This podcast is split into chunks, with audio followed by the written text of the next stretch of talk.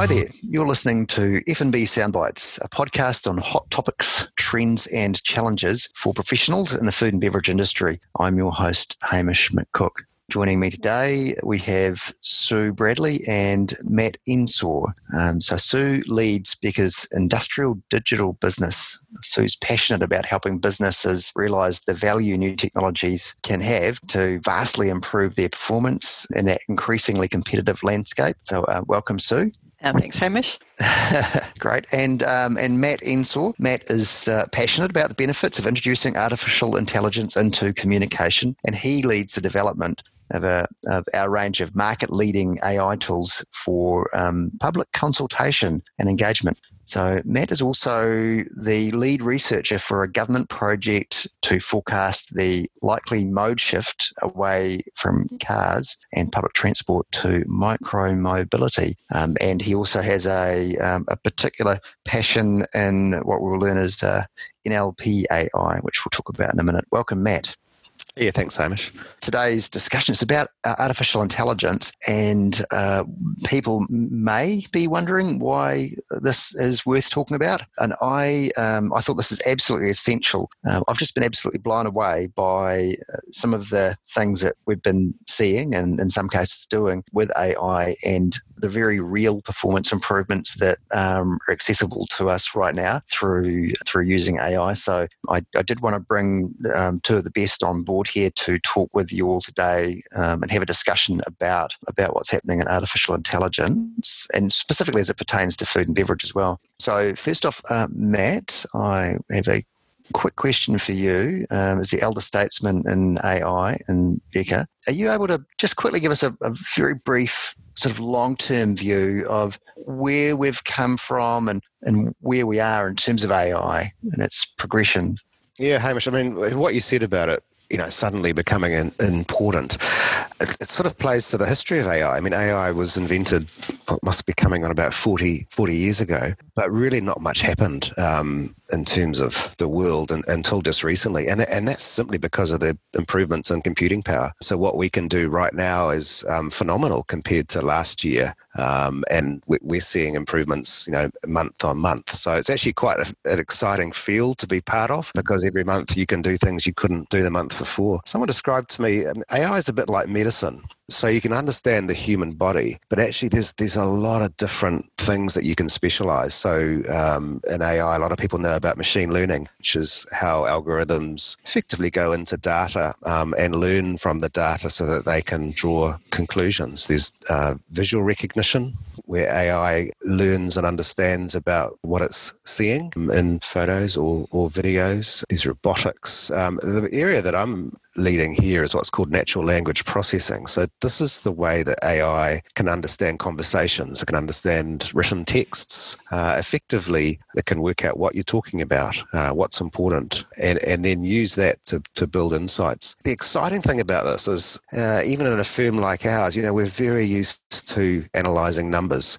Um, and in fact, if things aren't numerical, we'll try to turn them into numbers. Uh, we don't need to do that anymore. With NLP AI, we can feed in you know, hundreds, thousands, millions of documents, or we can talk to hundreds, thousands, millions of people uh, and process the insights that are in that and, and provide them in, in, new ways. And so, for organisations that can take advantage of that type of information, you know, that that's incredible. Wow. So I'm going to need you to give me an example, I think, actually, Matt, to make that more real. We have clients that have a lot of contact with the public. So one of our clients um, gets a lot of feedback uh, on their services to the point where you know, they gave us 15,000 pieces of feedback. And they're just not capable of reading that feedback. They're not capable of responding to it. Uh, and so, if you're a customer of, of this business, you're probably, you know, a little bit annoyed at really it just seems to disappear into an empty, uh, you know, black hole. And so what we've done is we've run all those all that those 14,000 pieces of feedback through and provided a dashboard so that the client can see exactly what people are talking about, you know, what they're angry about, what they're happy about, you know, what the trends are in terms of people becoming more annoyed about particular things, or what the firm is, what the organisation's trying to trying to address. Is that having any impact? Now, it would have been, it would have taken a team of ten people months to do that. Uh, we turned that around in a few days. That's the mm. impact of AI. Just imagine uh, what competitive advantage that, that can give a firm. It's um, it's actually really interesting. So, from my my history dealing with um, food and consumer feedback on food, that would have been really useful, actually. So, and, and what you do, you, you want lots of consumer engagement with your brand. So, I'm thinking this that's uh, you've you've got a particular organisation there, but I think that, that potentially could have lots of different applications. Actually, it's it's really really interesting. Thank you. So, so you you're working with industry and and around this. Where are you seeing it being used, and where are you seeing it could be used? AI, Sue. Yeah, um, it's it's interesting that AI is such a broad topic, uh, or you know, series of topics, as Matt was saying, and it's useful, and, and so is operational improvement. Um, or organizational improvement as well. So I think it's useful to think about a framework for your organization and how you would you know, kind of ratchet value or improvement out of each part part of your organization. One of the I know it's it's old, but one of the sort of valuable frameworks I use is the Porter's value chain, uh, which divides up your organization into parts um, like your supply chain, inbound logistics operations, outbound logistics, marketing, sales, and uh, and and after sales service, um, plus then all of the infrastructure type of uh, activities like you know management, HR, development, uh, mm. technical development, and procurement, and so on. And you can actually slot in the AI tools to provide solutions to a number of challenges in each part of uh, that kind of organizational framework. Um, so thinking about somewhere like you know looking at the operations part on that yeah. on that um, framework. One of the uh, tools that's commonly used, and people would be quite familiar with it, is um, computer vision. So that's the uh, that's the tool that is used on Google, I guess, for and Facebook for facial recognition. Yeah. Um, but it can be used by uh, and it is used by um, a, a lot of companies particularly packaging companies or packaging equipment companies for sorting out uh, size, color, quality and so on on packaging lines. You know, let's say uh, for a fruit production company. Mm.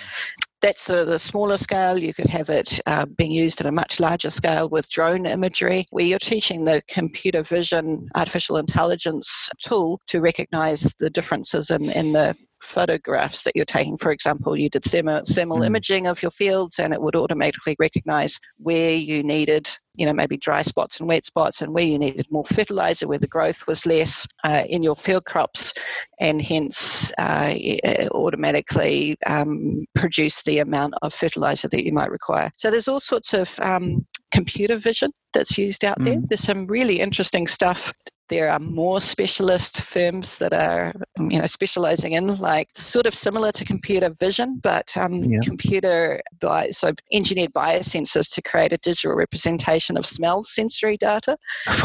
Um, okay. so uh, identifying like fresh or spoiled food or um, changes in fermentation levels for example. Um, and then there's the kind of the so they're all kind of in the operational space but over in the um, consumer engagement space there's there's also ai that's been used to create what was called like a gastrograph of um, flavors and aromas and textures to actually predict consumer preference um, if okay. you're creating kind of new product development and so on. So it's being very widely used across the field this kind of sensory uh, just it means you don't have to have someone kind of i guess standing there watching for you know a particular defect or you yeah. know or even um, identifying pests or diseases in uh, in your you know in your stock or your in your produce as it's growing. So yeah computer vision and kind of associated types of ai are, are super interesting. Mm.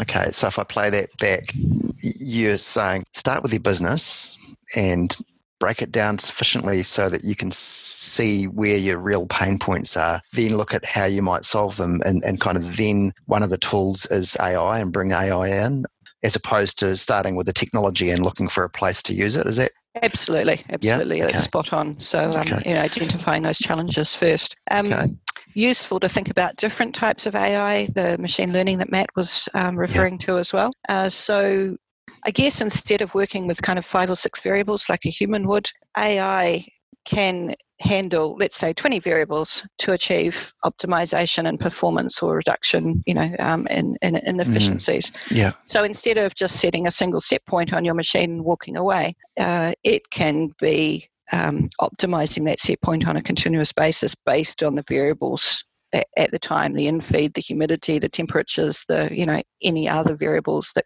the um, wrapped around your production. And there's a lot of value to be gained in in the the more data-based machine learning analytics. Thanks for that. Yeah, that's interesting. There's uh, there's literally just so much we could talk about in this space uh, at the moment. But um, I guess in, in, in, to respect time um, for our podcast, I guess we'll, we'll bring it to a close. And I, I want to ask you both as we close out, perhaps starting with Sue first, to um, maybe leave our listeners with a couple of kernels of, of advice or suggestion in terms of how they approach this this this large and complicated area that could be transformative for their business. So, so what would you suggest to our listeners at this point?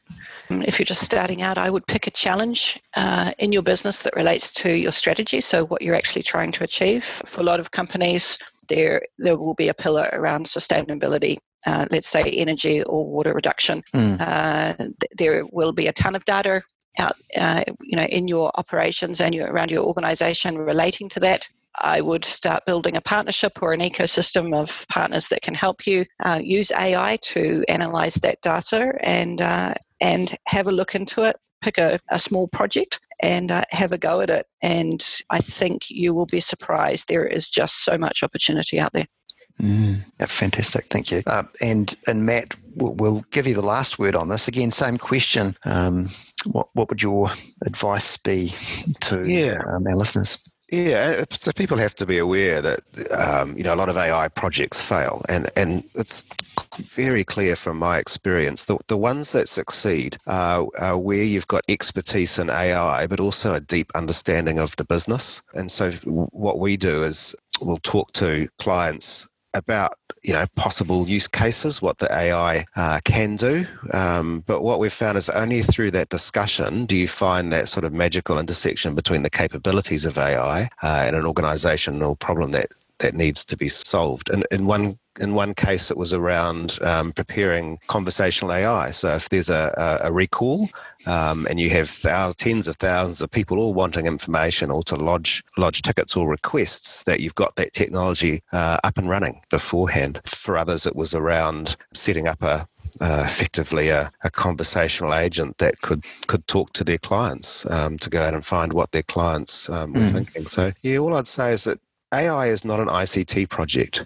Um, so don't treat it like an ICT project. Treat it like a, a transformation project. And as Sue said, it, AI is about augmenting what we know already. Uh, it's not about, uh, as I say, about you know the technology so much as the application.